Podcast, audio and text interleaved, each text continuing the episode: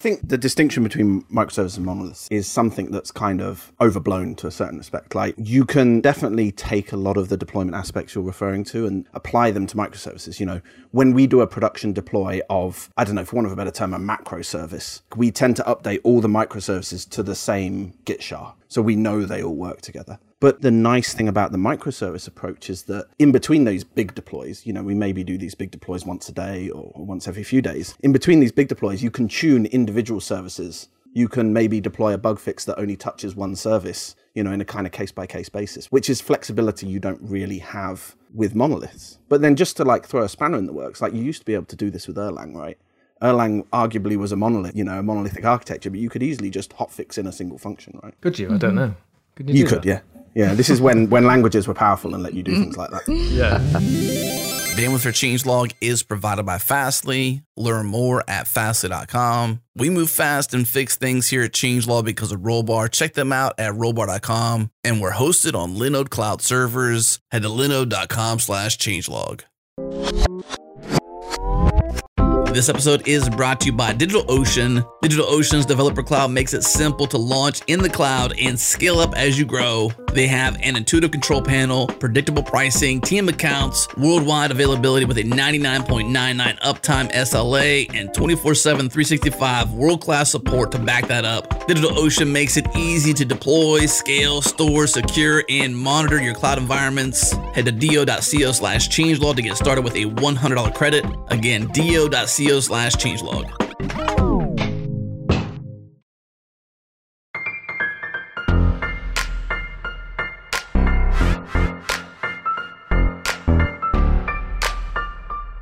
Let's do it. It's go time. Welcome to Go Time, your source for diverse discussions from around the Go community. We have episodes on WebRTC, immediate mode GUIs, and Black Hat Go coming down the pipeline. So be sure to subscribe if you haven't at changelog.com slash GoTime, or just search for Go Time in your favorite podcast app. You'll find us. Okay, here we go.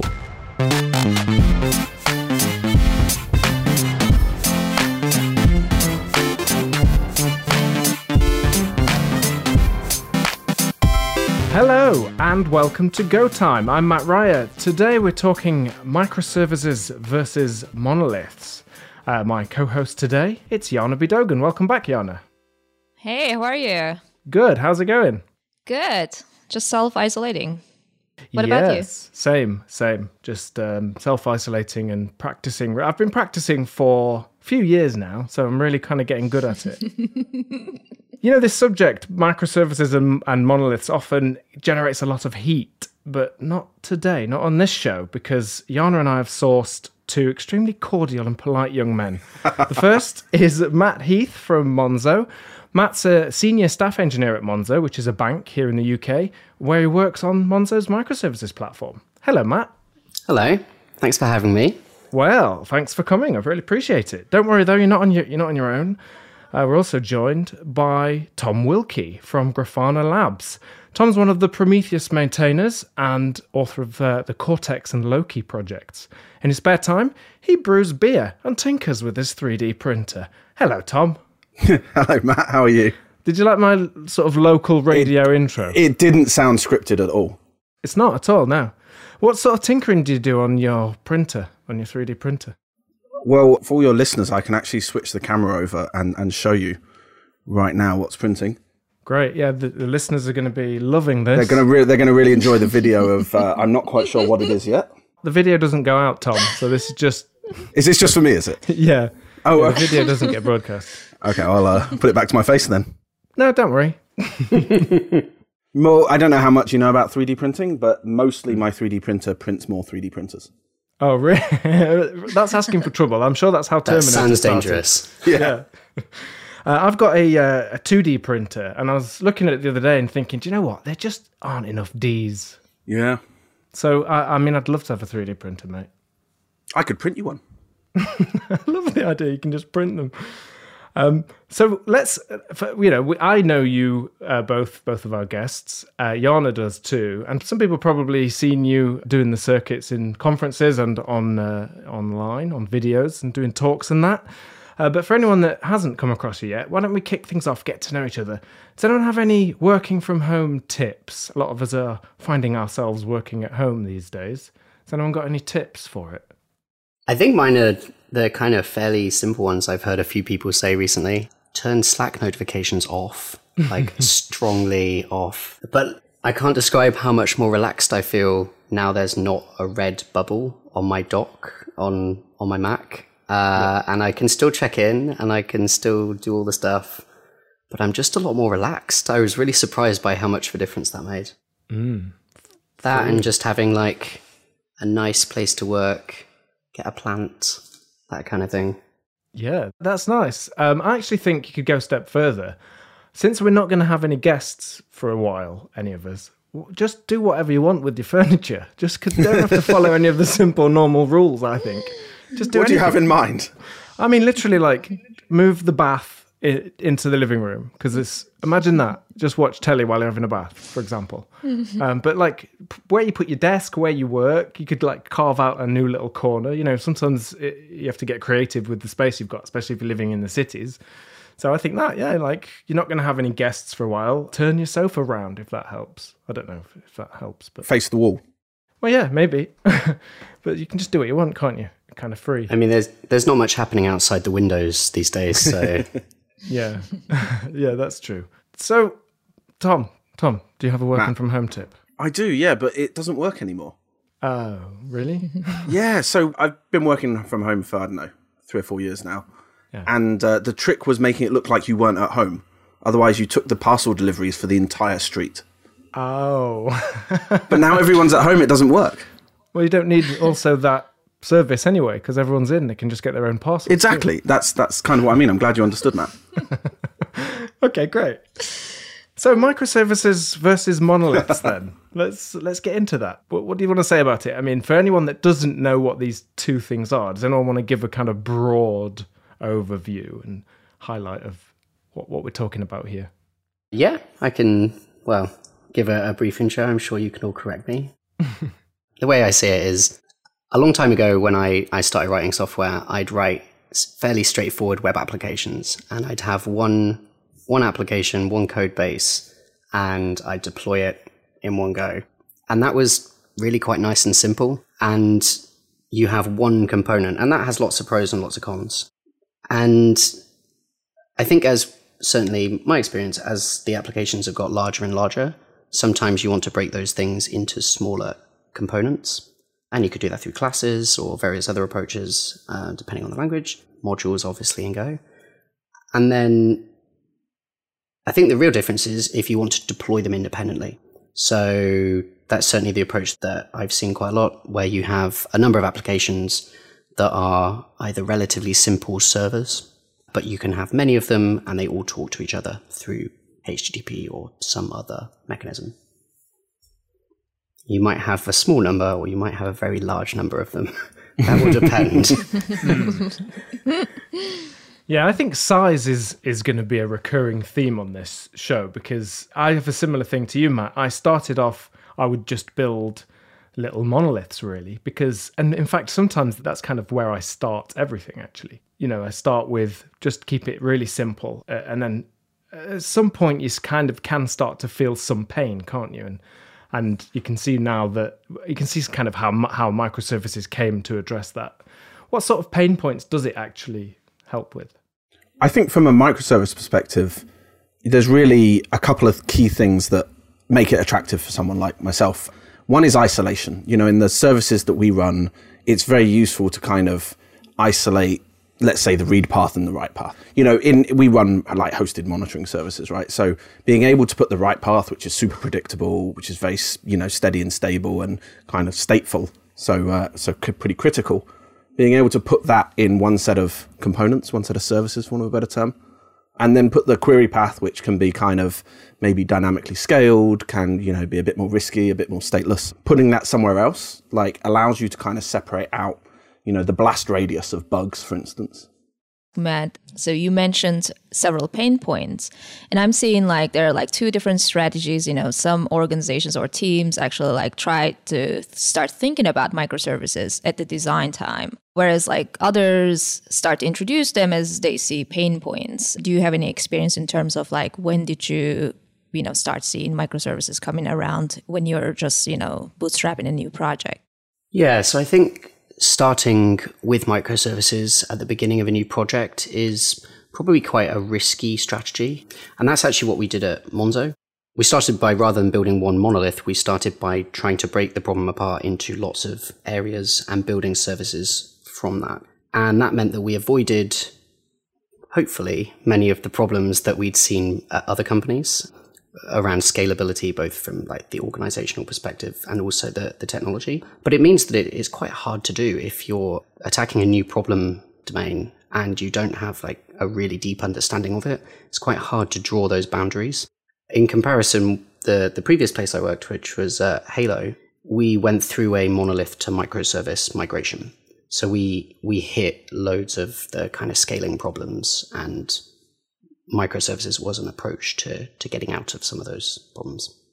Yeah, it seems like there are two, you know, main concerns like scalability and organization scalability, and like those are like the two, you know, critical times that people start thinking about microservices.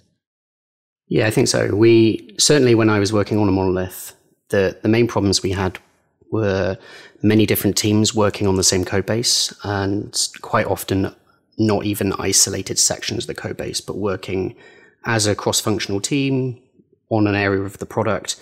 And that required you to change lots of different bits.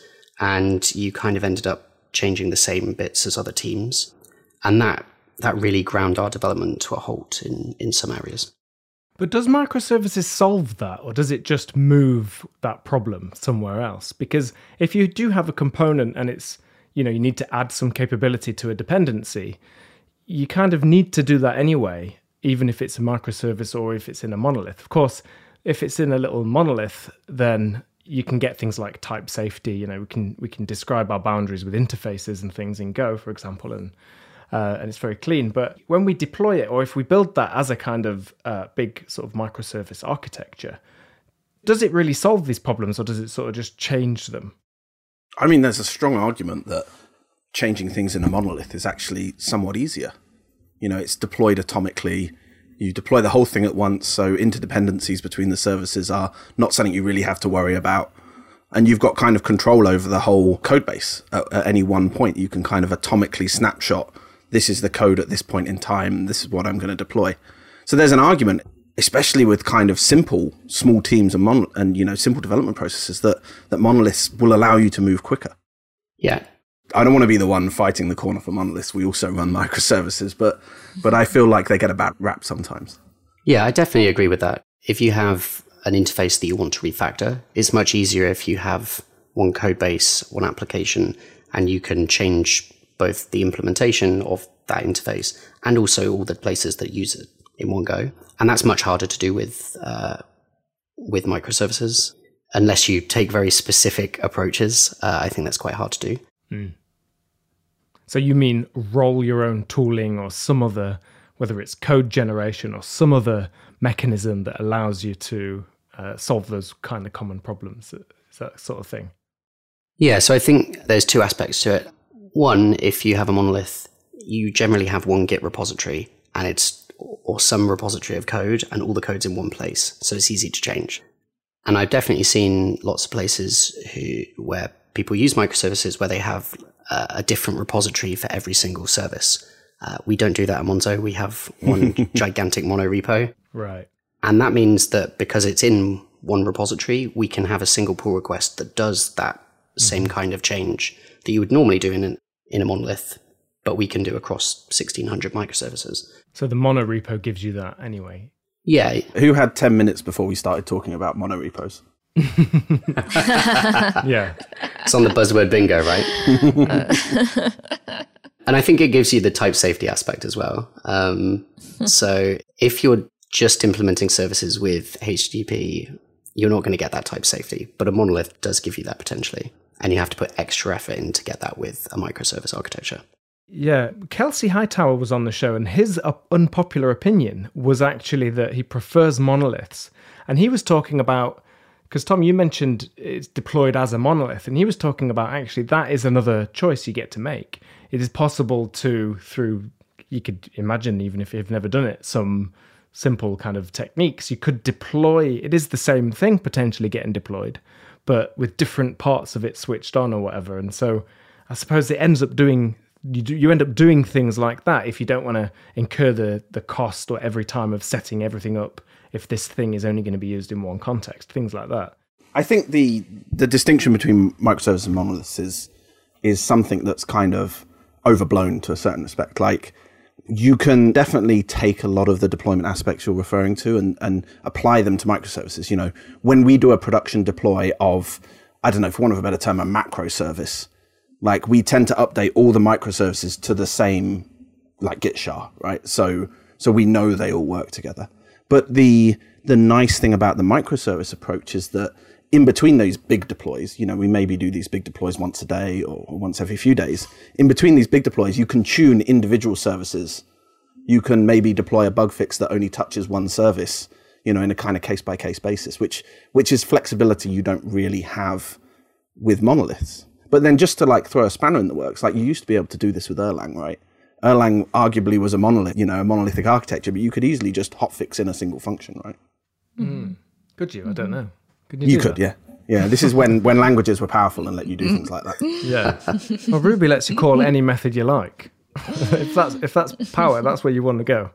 Ultimate power. Yeah. Just has a catch-all method that gets called. Yeah, what's wrong with that? Yeah.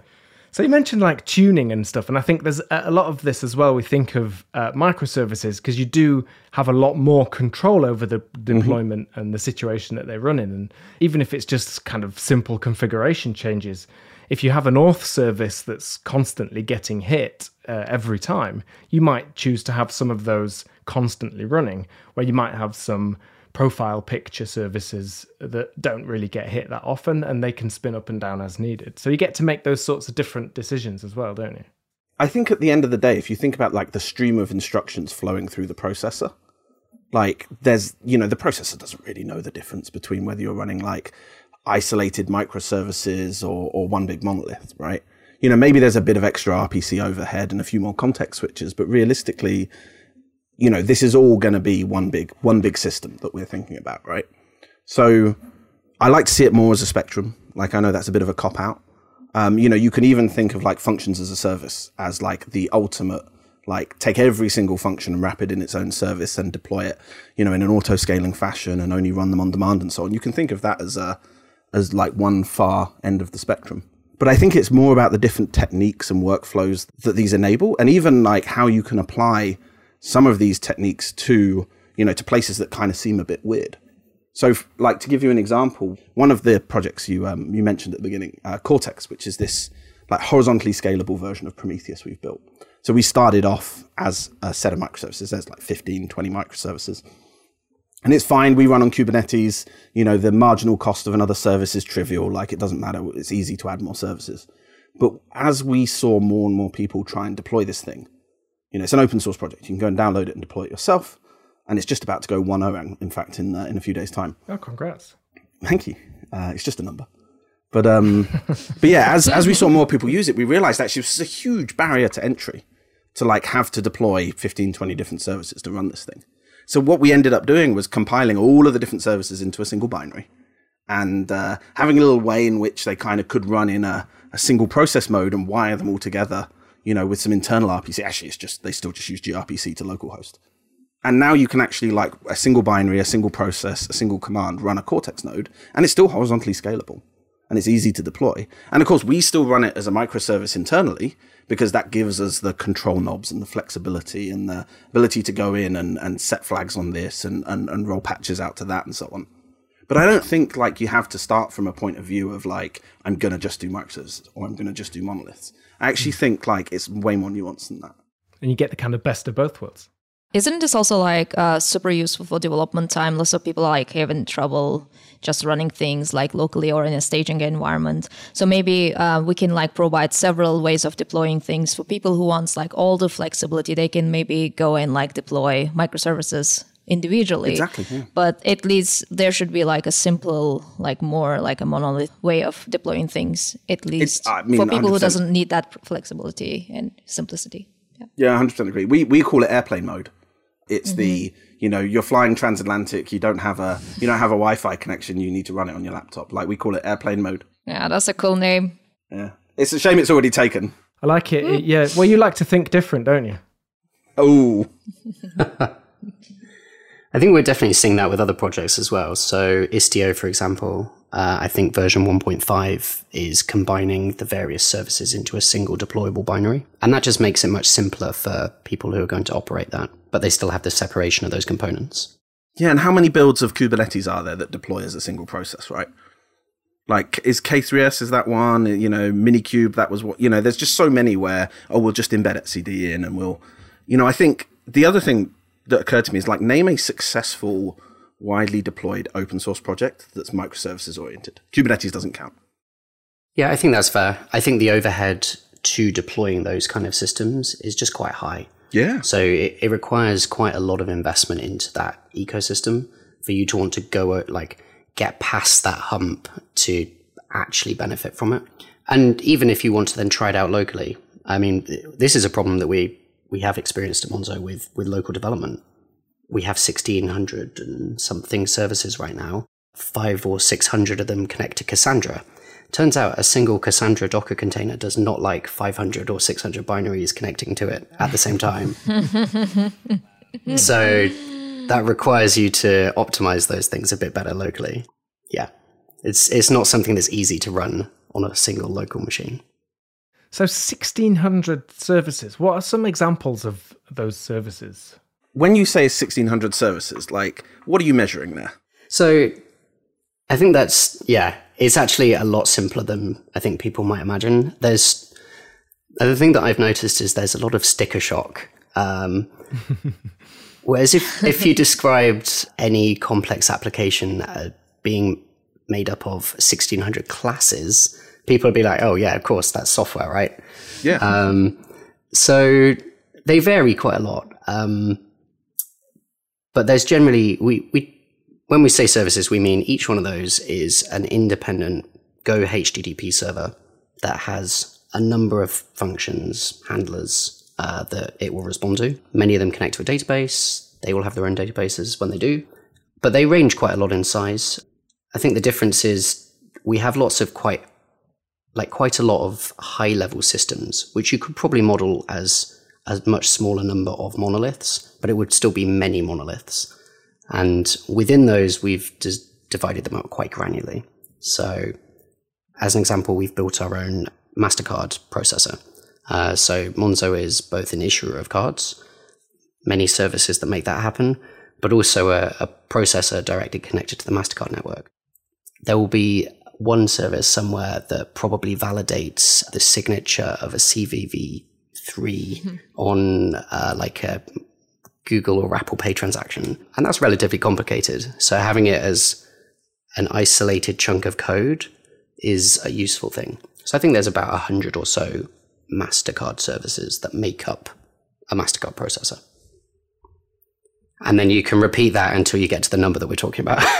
Sure, yeah. Are you talking about like 100 containers, 100 pods, or like 100 deployments, 100 stateful sets? So in Kubernetes, that would be 100 deployments. Uh, each one of those will be independently scaled with a number of pods, at least three. Some will have, probably not in the MasterCard flow, but some will have 100 plus pods um, spread across different availability zones. But yeah, so there'll be 1600 plus deployments. I think six or 7,000 pods, something like that. And yeah, some of them only have three because they're really straightforward. Some will handle emoji, so they're a bit less critical, or maybe more critical. Who knows? but they vary in in like size and like importance, basically. Do you run regionally within Monzo? Um, and do you, would you like count the same service in two regions as two different services? So currently we run across three availability zones and some physical locations for a variety of reasons. And those would still be, we treat that as like a deployment. I think as we move into having many, many Kubernetes clusters, that deployment that many of our engineers will see may translate to many Kubernetes deployments, mm. but we would still see that as kind of one deployment of a service just running in different geographic regions. But yeah, I think like the thing that we're trying to do is provide isolation, which we kind of talked about, and the ability to independently tune them, but also reducing that the the blast radius. So, as an example, we don't really have one API. If we built many services that broke up our domain logic, we would have just ended up with one huge application that was an API that provided that to uh, our apps and various other parties. So instead, we kind of follow a similar pattern to Netflix, where we have uh, like a, a gateway, a bit like Zuul, and then behind that, there's 200 or so APIs. So every path is a different binary, which is a different deployment. So lots, of, lots of moving parts. Yeah, if, if that was a monolith, then calling a function to say validate that that number, that CCV number or CVV number, whatever it is, that it's kind of obvious what you would pass into a function because it would be in the arguments, and it's kind of obvious what you get back. How do you describe those ins and outs of each service? Do you have a consistent or sort of standard way of doing that by now? Yeah, I think you you need those kind of consistent approaches. If you're going to have a lot of microservices, I think you need a lot of consistency. So we use protocol buffers, and that allows us to define an API in very concrete terms for each one of the services. Similar to gRPC allows you to define a service that has many endpoints within that definition, uh, and each one takes a very concrete request and response type. So you get some type safety. Unfortunately, without extensions to the protocol buffers, it doesn't support the kind of the breadth of types that you would get if you had one application. But in many cases, we we can support that because we control the whole code base. I think one example of that would be like a money type. If you're ever using money in an application, please don't use 64-bit integers to store pennies or cents. Uh, yeah, it turns out some numbers can get really, really big, and some numbers you need a lot more granularity than two decimal places. Um, so we have an internal money type that's very well tested, and we can provide we can pass that across the boundaries by unmarshalling and marshalling. But what is it like a string then? How have you done it? we pass it on the wire as a string, hmm. and then it so it's passed as a as a decimal format, but then that's converted into a, a type. A special uh, type with, yeah. Hmm. Yeah.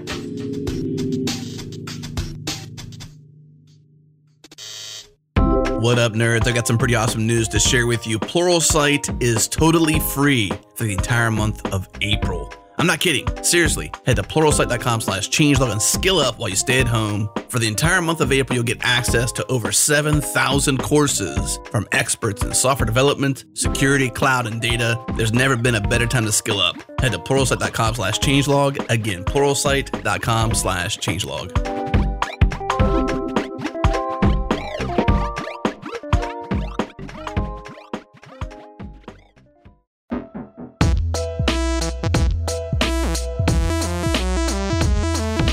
Yeah, so we talk a lot about teamwork and microservices helping kind of larger teams. And I suppose the the argument goes that essentially you can have teams that are somewhat isolated and they sort of map neatly to the services, hopefully, that they're providing. And they kind of don't need to worry too much about other parts of the system. They can get to focus in their little boundary. Uh, I've heard that said as a as an argument. Are there team working advantages to microservices, or can you get the same thing with monoliths? I think that's really the big advantage of microservices is the the isolation extends all the way down to the development process. My experience tends to be that teams look after sets of microservices and not just individual services. And that they tend to, you know, I mean, I always normally find that that set of microservices could easily have just been a micro monolith or a microlith or whatever, you know, catchy phrase you want to use for it today.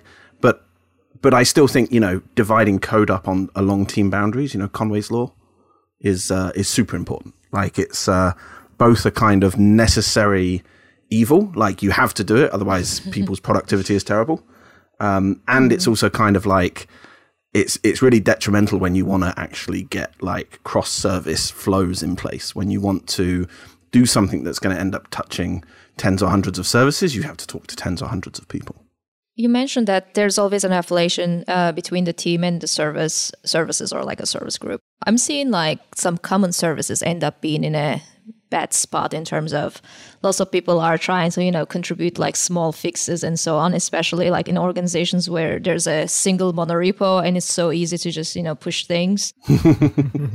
What do you think about that? Like I- i'm seeing it like maybe it's not a super critical thing but i'm seeing uh, some organizations tend to just you know enable that culture which might be good or you know might be bothersome.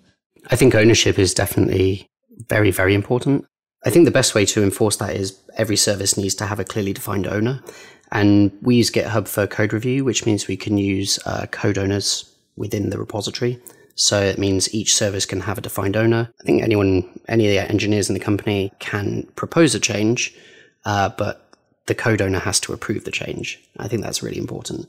It gives people the flexibility to fix problems that they experience rather than the problems being hidden behind this API that they find frustrating. You can see what the problem is. You can potentially fix it. That means people are really happy because you fix bugs for them.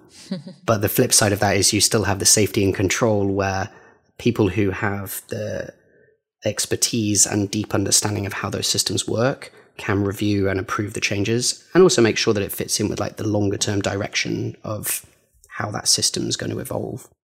I think this might be an uh, advantage of microservices compared to monoliths because if there's a monolith, people just like are all over the place because there's no like one person who can control the deployment or like has an authority to say to say no in some cases. You can have the like same sort, of like ownership in a monolith but i think with microservices you have like more authority because you know the deployment is really dependent on a particular team so they can just say no and like they don't have to accept the you know the change. Or they have like more like power to like not to push things. Right but that could be super frustrating right? When when something that's really important to you is not important to them. Yeah yeah. You know like when they just refuse to oh you know that that feature doesn't belong here or you know i found in in organizations that have adopted monoliths like sometimes you can get that kind sorry microservices. Sometimes you can get that kind of you know a bit territorial um this is my microservices it's done in my style it's done with you know what i think should be the right way of doing it.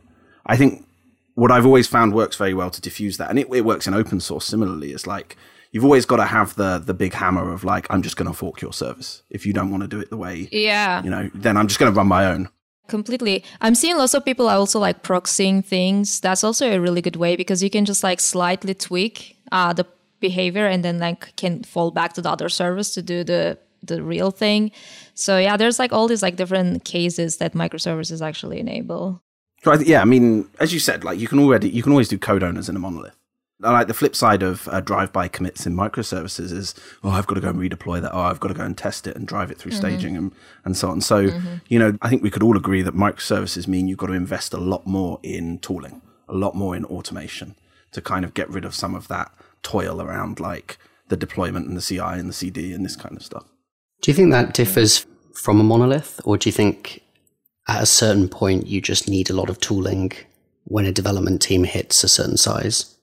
I really mean it's a fair point, right? I think in the monolith world, it's much easier for an organization to invest in uh, release engineering because it's like I'm going to have a person whose job it is to push out the release every whatever, every day, every week, every you know, in a microservices, okay, now I've got 100 teams that all need a little bit of release engineering, but none of them quite have enough of a problem to to really justify it but you know you can make the argument in both directions for sure like it's not a it's not clear cut i would like to change the subject though because mainly so i want to make one observation like one thing that hopefully we can all agree on is like figuring out what's going on in a microservice is much harder Really? Why?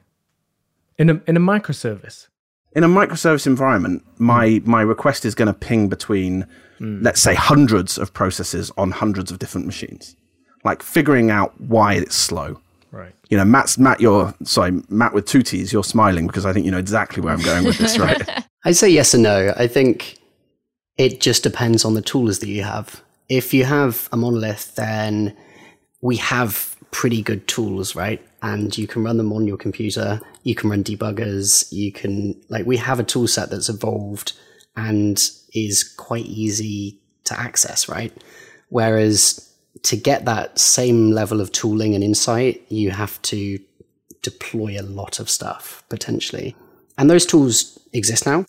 And I think getting like really good metrics and understanding of like how things are performing and then using like tracing and various other systems can give you that insight but it's harder i think that's that's fair mm-hmm. and that because it is harder i think it's a trade-off of is that the most effective use of our time um, or would it be easier if we just had a smaller number of bigger applications and i think in my case like my personal experience has been with tracing and relatively simple metrics if every server has metrics on its request response times, and the clients that are sending requests to those servers have request response times, instrumentation on like your databases and that kind of thing.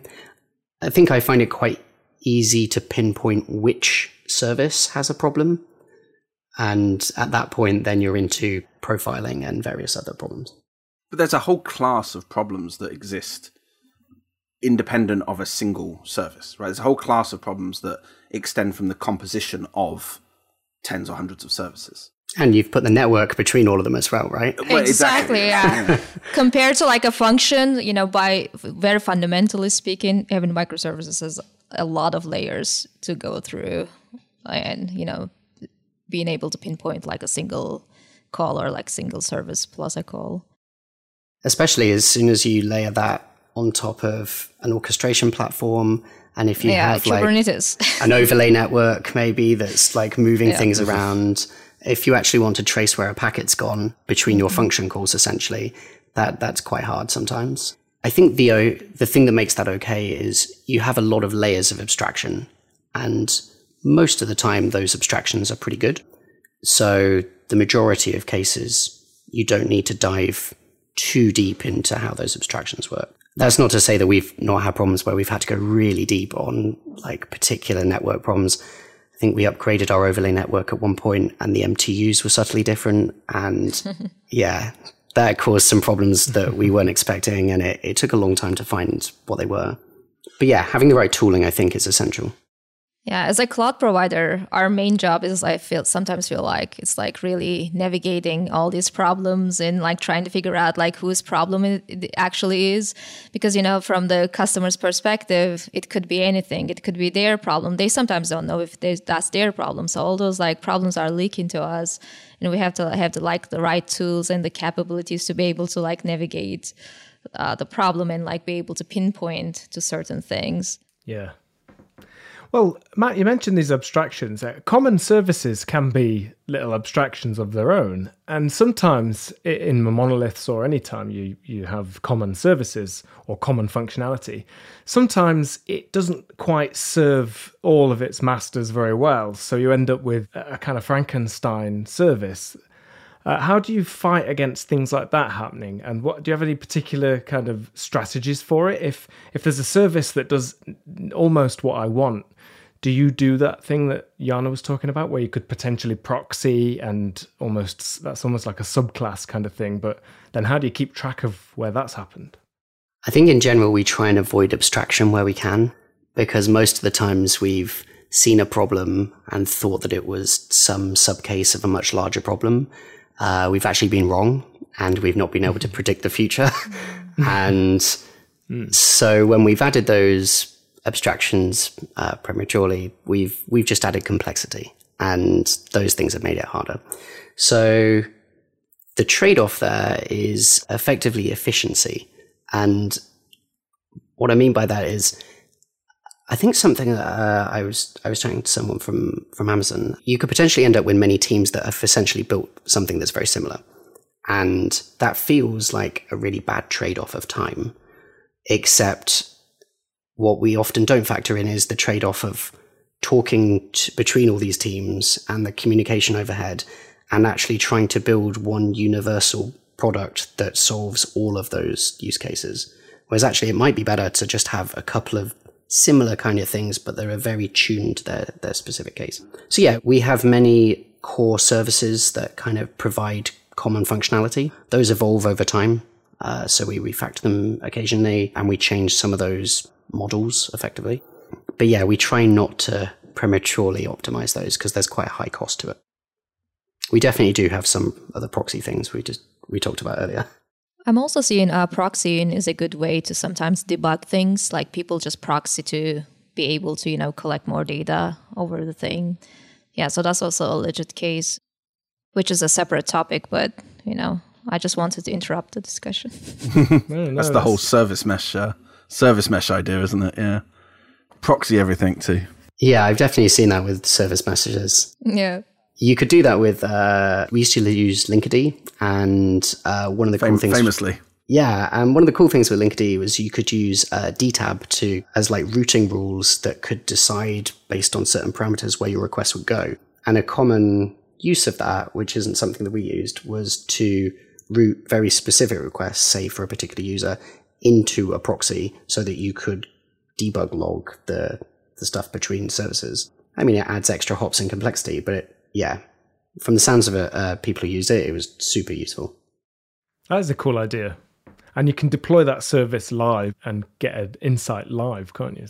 So you, you, you'd struggle to do things like that with monoliths without deploying the whole thing, probably.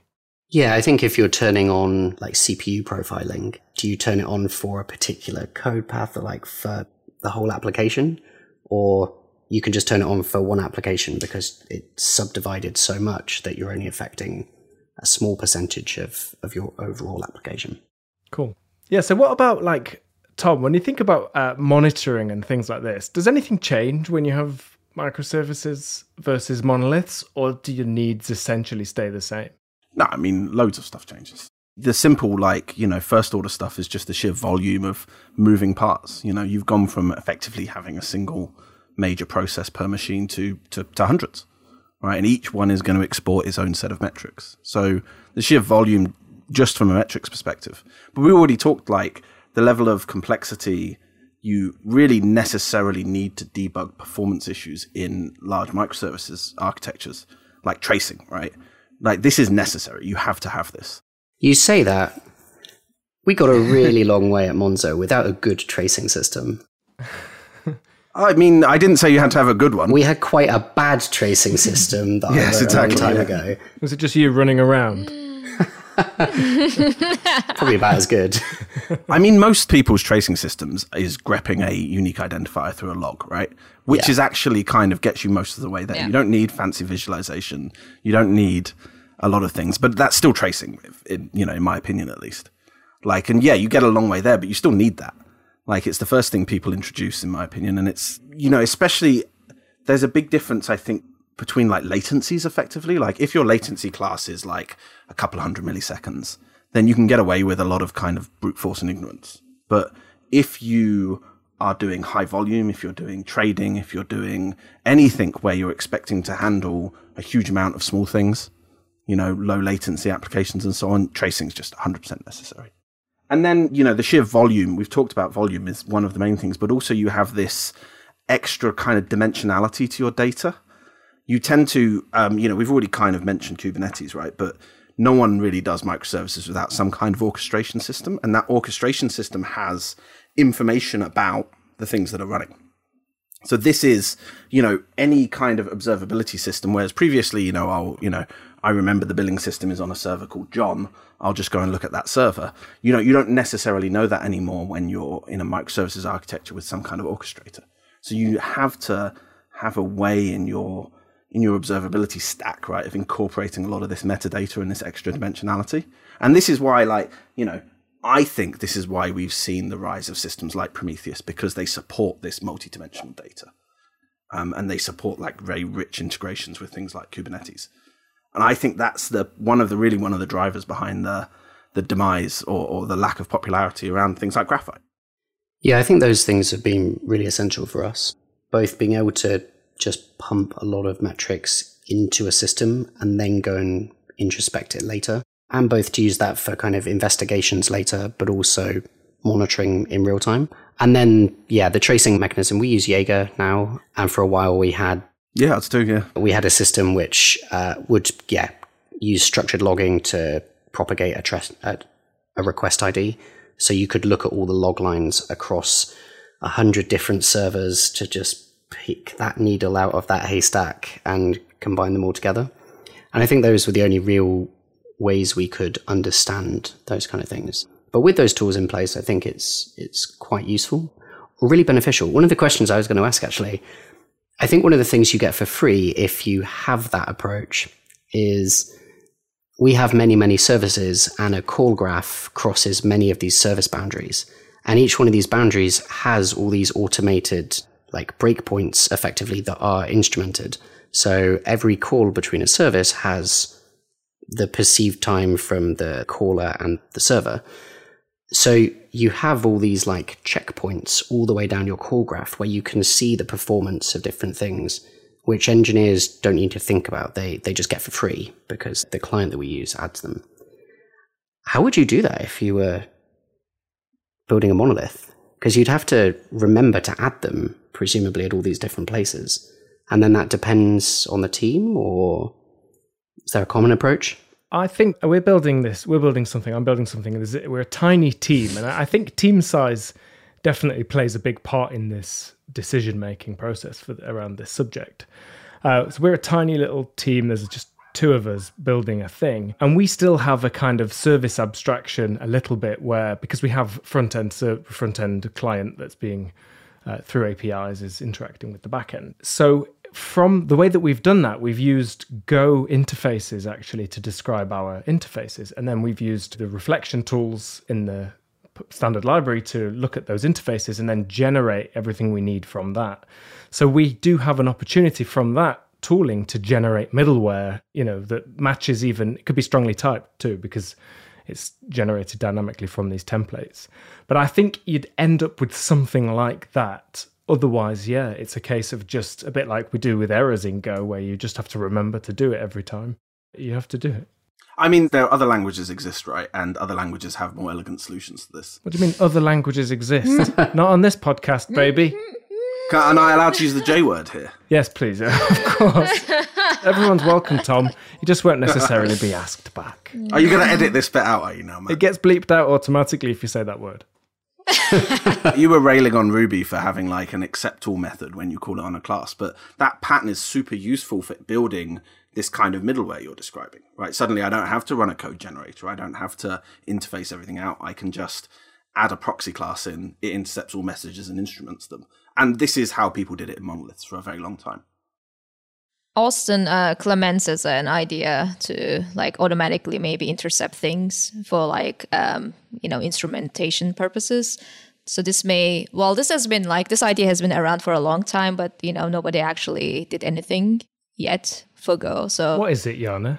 um, so we want to be able to like just arbitrarily intercept all the function calls in order to like collect some data so we can see all the like you know execution execution trees and like uh, you know potentially generate some sort of like visualization or like run some analysis to see you know where are like some of the hot pat- paths and so on. Um, so he, he was interested in doing some work around this but you know there's a lot of other things going on so this hasn't been a high priority for a while And you can always do this with profilers, right? Like profilers, Yeah. you know, Yeah. pause a thread, Yeah. sample its stack, done. yeah So the yeah. te- techniques to do this, you could actually argue, right, that the technique of automatically instrumenting, Yeah. um, you know, RPC boundaries is the newer one, right? The- It's a profile.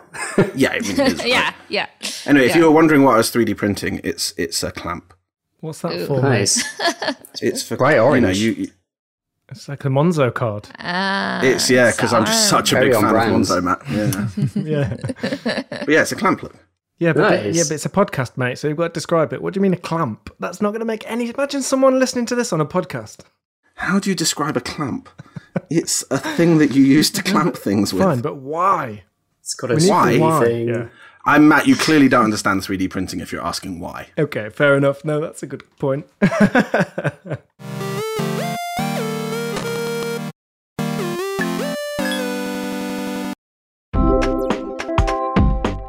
Hi there, this is Jon Calhoun, one of your Go Time panelists. When I'm not working on GoTime, I create programming courses that help developers level up their Go skills. And one of my more recent courses, Algorithms with Go, is live, and I wanted to invite you to check it out. So it's completely free, and in it we explore how algorithms and data structures work, as well as how to actually implement them in Go code. So if you've ever had an interest in learning about algorithms or data structures, or if you felt like you understand them conceptually but just couldn't nail down that coding part, this course is going to be great for you. We actually dive into coding everything, we work on practice problems, and it's a lot of fun. You can sign up completely free at algorithmswithgo.com slash gotime. Uh, Again, that's algorithmswithgo.com slash gotime. And don't forget that last slash gotime bit. It helps me keep track of how you found out about the course so that GoTime gets credit for referring you. Thanks for listening.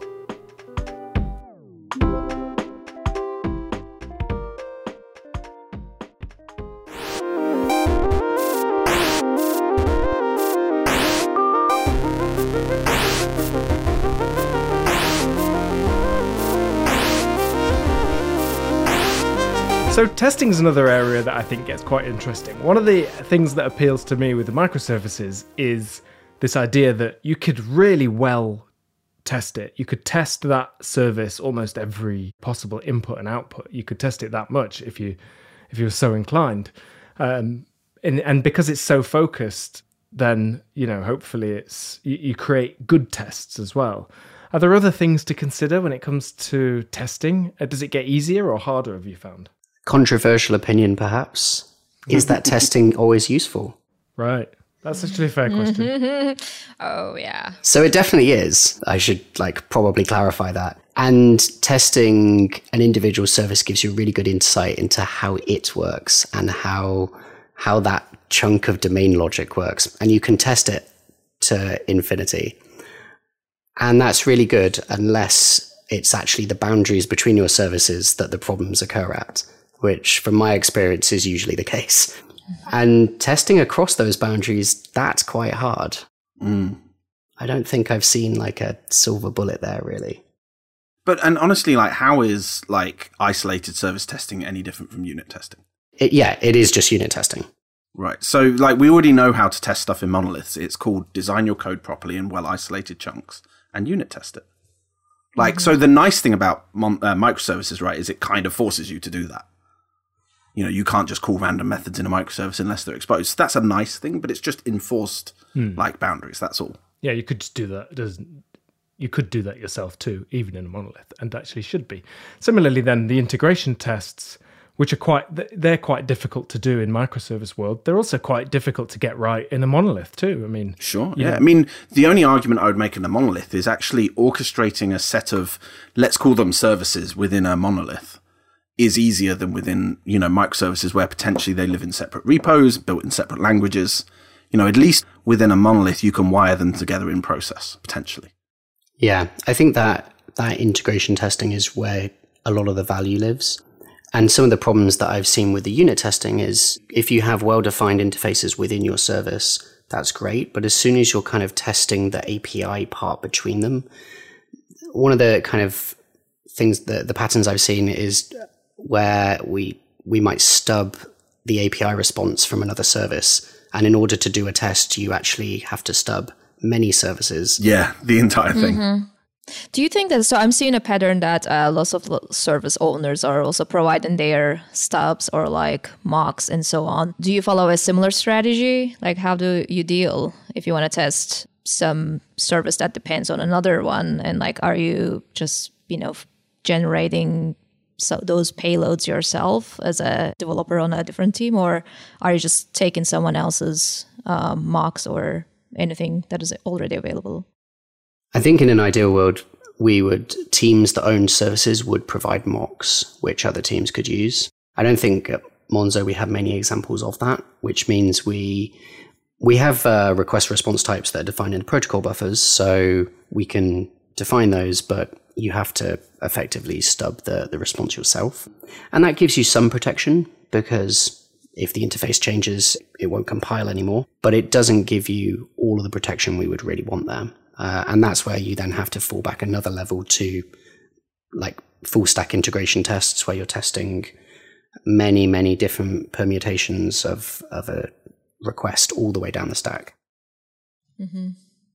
It's so complicated, especially like given the orchestrators and so on. I'm seeing a huge trend. People just want to push things to production, like or to canary. To you know, that's like their primary almost testing environment sometimes. Uh, that's that's a bit sad, but like that also like captures the complexity of the reality, especially when you have Kubernetes and like different like you know deployment problems as well as like um, replication problems and that sort of things. I think like in the end, you just end up having the like one final test in production by pushing a canary. Yeah, th- that's the kind of thing that we're looking at now. Yeah, I mean, I would take a I take a contrary view there, right? Like, to what extent is monitoring just extended integration testing? Like, to what extent, mm-hmm. like, if you know, and you should be running any sufficiently complicated system, you should be injecting kind of artificial load in your system and measuring its behavior, right? So, like, why not just call your integration tests? Actually, it's just a staging environment, and we're just going to pummel yeah. it with artificial load and use the same production alerts, the same, you know, monitoring and playbook and everything we use on prod. We're just going to use it on integration. Or yeah, that's true. It's also like common to actually mirror the incoming traffic, you know, set up a staging environment or like a testing environment and like use the same load with similar yeah. payloads. That's also very common. That's something that we're building at the moment. Mm-hmm. That's a better quality test than any kind of artificial yeah. contrived yeah, definitely. Um, yeah. integration test. You know, it does yeah. again come back to that point of you need better tooling, right? Because the only way that's ever going to work is like continuous deployment, is you know techniques, config management, like ways in which you can ensure your your staging environment is incredibly similar to production. Yeah, and either ways to do it in production where you have guarantees it won't affect your like customer data or various KPIs that you have. You mean test equals true? no, there is like a lot of people will argue for uh, testing in production, and I'm not one of them, but but they've got some very good points. Mm. Like if you can arrange a system, you know, I've never been a huge fan of service meshes, but this is one of the things they can do, which is really kind of nice, is is partition off, you know, a separate area of effectively production that you can use for testing. And that's that that is kind of a nice nice system. Yeah, those so there's kind of two main areas that we're looking at at the moment. So one of them we ran our last crowdfunding through the same platform, which at face value might sound insane, but it allowed us to use many of the same systems to make things reliable, but it requires you to load test lots of things. Uh, so we built a, a, shadow traffic system there where we can multiply traffic at our edge and we can replay that traffic through the production infrastructure so that we can effectively get the same usage patterns, but just dramatically scaled up. Uh, and we use that as one kind of uh, load testing system. We run that uh, periodically. And then the other aspect, yeah, is the the service mesh approach uh, that you mentioned, Tom. So one of the things that we've we've added recently is uh, if you're propagating uh, a context all the way through your requests, which allows you to pass trace IDs and various other useful stuff, we can propagate the environment through that as well, uh, and we have mechanisms to make sure they're not modified. But that allows us to yeah mirror production traffic into uh, another environment or mirror staging traffic into another environment. Those are the things we're kind of like looking at at the moment. So not in production yet, but yeah, we've got kind of prototypes of those running in our staging environments at the moment for testing and isolation between different teams, to be honest, which is a, a big benefit there. Oh, that's so cool. Well, actually, it's time for our very regular part of the show. it's time for unpopular opinions. Ah! Unpopular opinion. I actually think you should probably leave. Ah! Unpopular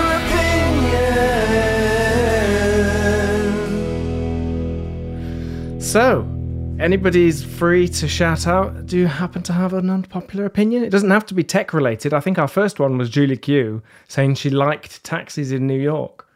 So there, there you go. So what? Yeah, yeah, she loves them. Absolutely loves them. Who doesn't knew? have to be tech related. You didn't tell me that. Well, if you've got a tech one, then that's all right, mate. do you have any popular opinions, Tom? Uh, no. Okay, well then, do you want to do an unpopular one? I think I'll choose configuration management. So mm. I'm going to say, like, you know, obviously no one loves YAML. That's not an unpopular opinion. but I really despise Helm. And for good reason, right? I don't want to belittle the work that the engineers have done, and and it's incredibly popular. So clearly they're onto something. But the the level of like boilerplate templating and repetition that, that, that's been encouraged by Helm is is something that really grinds my gears. And I so we at Grafana Labs and, and we've been encouraging like anyone who will who will listen to use something called Jsonnet. So Jsonnet is this config language that like extends JSON with functions and comprehensions and and all the jazz, right? And from there, you know, it has this really nice operator that allows you to compose together two dictionaries, like but merge together two dictionaries. And so I want my unpopular opinion is like Jsonnet is awesome and is the future. And I know, and this is a call out to Bartek. I saw your thread on Twitter at the weekend. I think Jsonnet is awesome, and and we use it for all of our Kubernetes config management through. It used to be a project called KSonnet, and now it's Tanka, and we use it to distribute all of our alerts, our dashboards, anything like the Prometheus mixin, the you know etcd mixin. These are all written in Jsonnet, and I think this is super powerful. And uh, yeah, so my unpopular opinion is that Jsonnet rocks, and that we should all use that. Great, and we'll put the link to that in the show notes. Mr. Heath, do you have an unpopular opinion, mate? Yeah, I think the microservices one is quite unpopular, to be honest. Judging by the reaction on the internet most of the time. um, yeah, I don't want to like, I don't know, it feels a bit of a cheat to kind of continue the conversation we've had. No, not at all. I think like the unpopular part is when people see a number that describes something that you don't have context for. It, it feels at face value, like rather than finding out more information, usually the, the kind of sticker shock value is the thing that feels quite unpopular. Yeah, and I think the part of that there is really what even is complexity. I think it's really easy to look at a system that has many, many components and see it as being very, very complex. But if you don't actually get exposed to all of the complexity all of the time, you only deal with a small subsection of it. And by breaking apart systems into many smaller components, each of which is very simple, I think like actually that complexity aspect can kind of go away. Also, just different teams can work on the compl- the different aspects of the complexity. So yeah, that feels quite unpopular uh, whenever we discuss it. I think yeah, the microservices thing works really well for some organizations, but it doesn't work for everybody. It, it depends on the problem, really. That's a great one. I think that's fine. Yeah, I think about beginners with this because as we've kind of started, we've sort of said that it, when you're starting out or if it's a small project, you don't need necessarily to build the, the, investment needed to build out the big microservices thing. And that might leave some people in a situation where they only work on small teams and don't ever get exposed to any of this kinds of ways of working. Are there, are there any things that beginners can do to sort of get a bit of exposure to microservices or is the answer to that you sort of have to be on a big team because that's really when things get hard anyway I think a little bit. I think if you're building a product, then scaling or the need to scale is a problem you only have if, if the product's successful, right? You only have to scale things if people like your product and, and they want to use it. But yeah, the scaling part has lots of challenges. So yeah, I, it depends really. But we, we started right from the beginning with microservices and we based that on prior experience, having worked on those kind of systems before. And it definitely slowed us down at the beginning uh, I wouldn't recommend like diving straight in on a new project with that kind of approach. So I think there's like a natural transition point where a project or product goes through that bit. And it's probably a better way to do it because it's more obvious, isn't it? When you are feeling the pain that your monolith is sort of not doing what you want it to do, and you're feeling that pain, you're in a much better position to design a solution that's going to work. If you try and do that in advance, some things I think are obvious and they seem obvious, but you can't really beat actually building it and living with it and seeing this thing in the wild to then get a better sense of what how it behaves. And...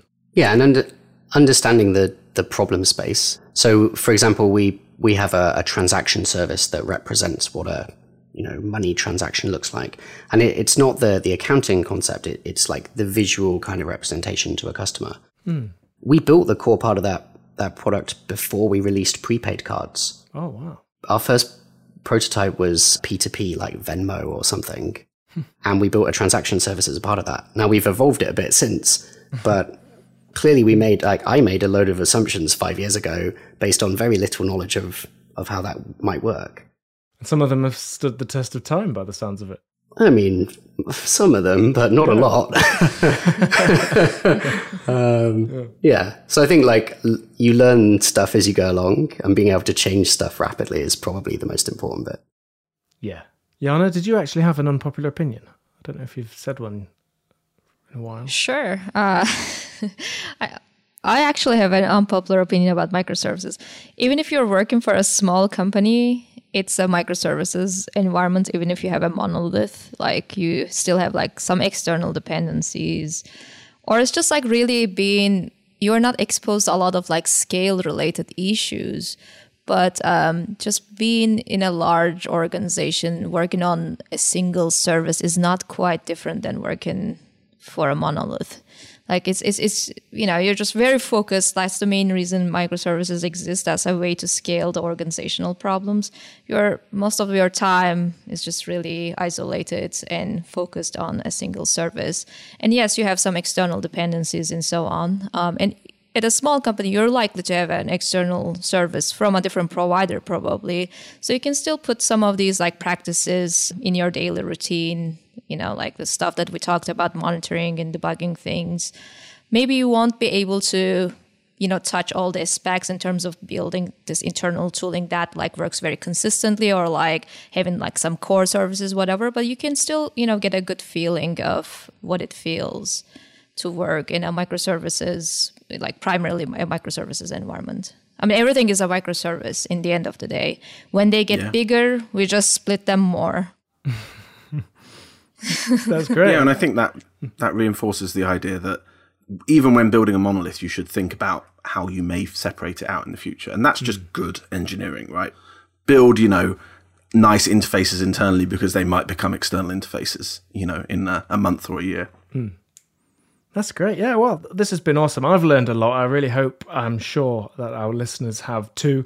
That's all the time we have today. So thank you very Oh, much no. to our guests. I know it's sad, isn't it? You'll have to come back and join us another time, Tom. You're gonna you're gonna do that? Oh, yeah, am I going to be invited? yeah, I don't know. You Only gonna- if you 3D print something again.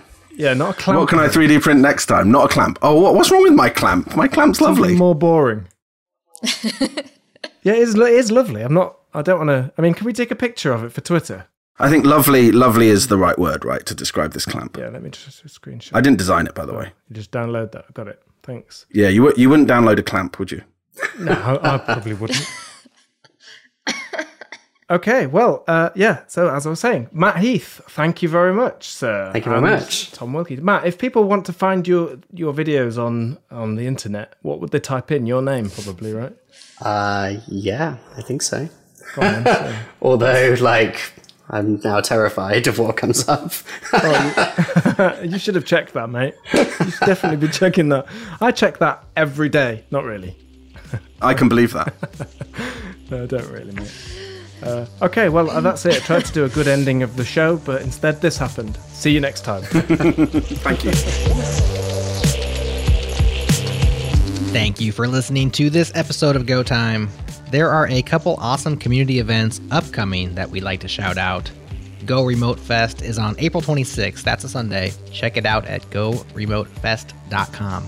Also, the Go Get Community Conference is happening on May 19th and 20th. The CFP is open, and you can learn more at gogetcommunity.com. I'll add those two URLs to the show notes for easy click ins. This episode was hosted by Mat Ryer and Jaana Dogan with special guests Matt Heath from Monzo and Tom Wilkie from Grafana Labs. It was produced by me, Jerod Santo, and our music is by the mysterious Breakmaster Cylinder.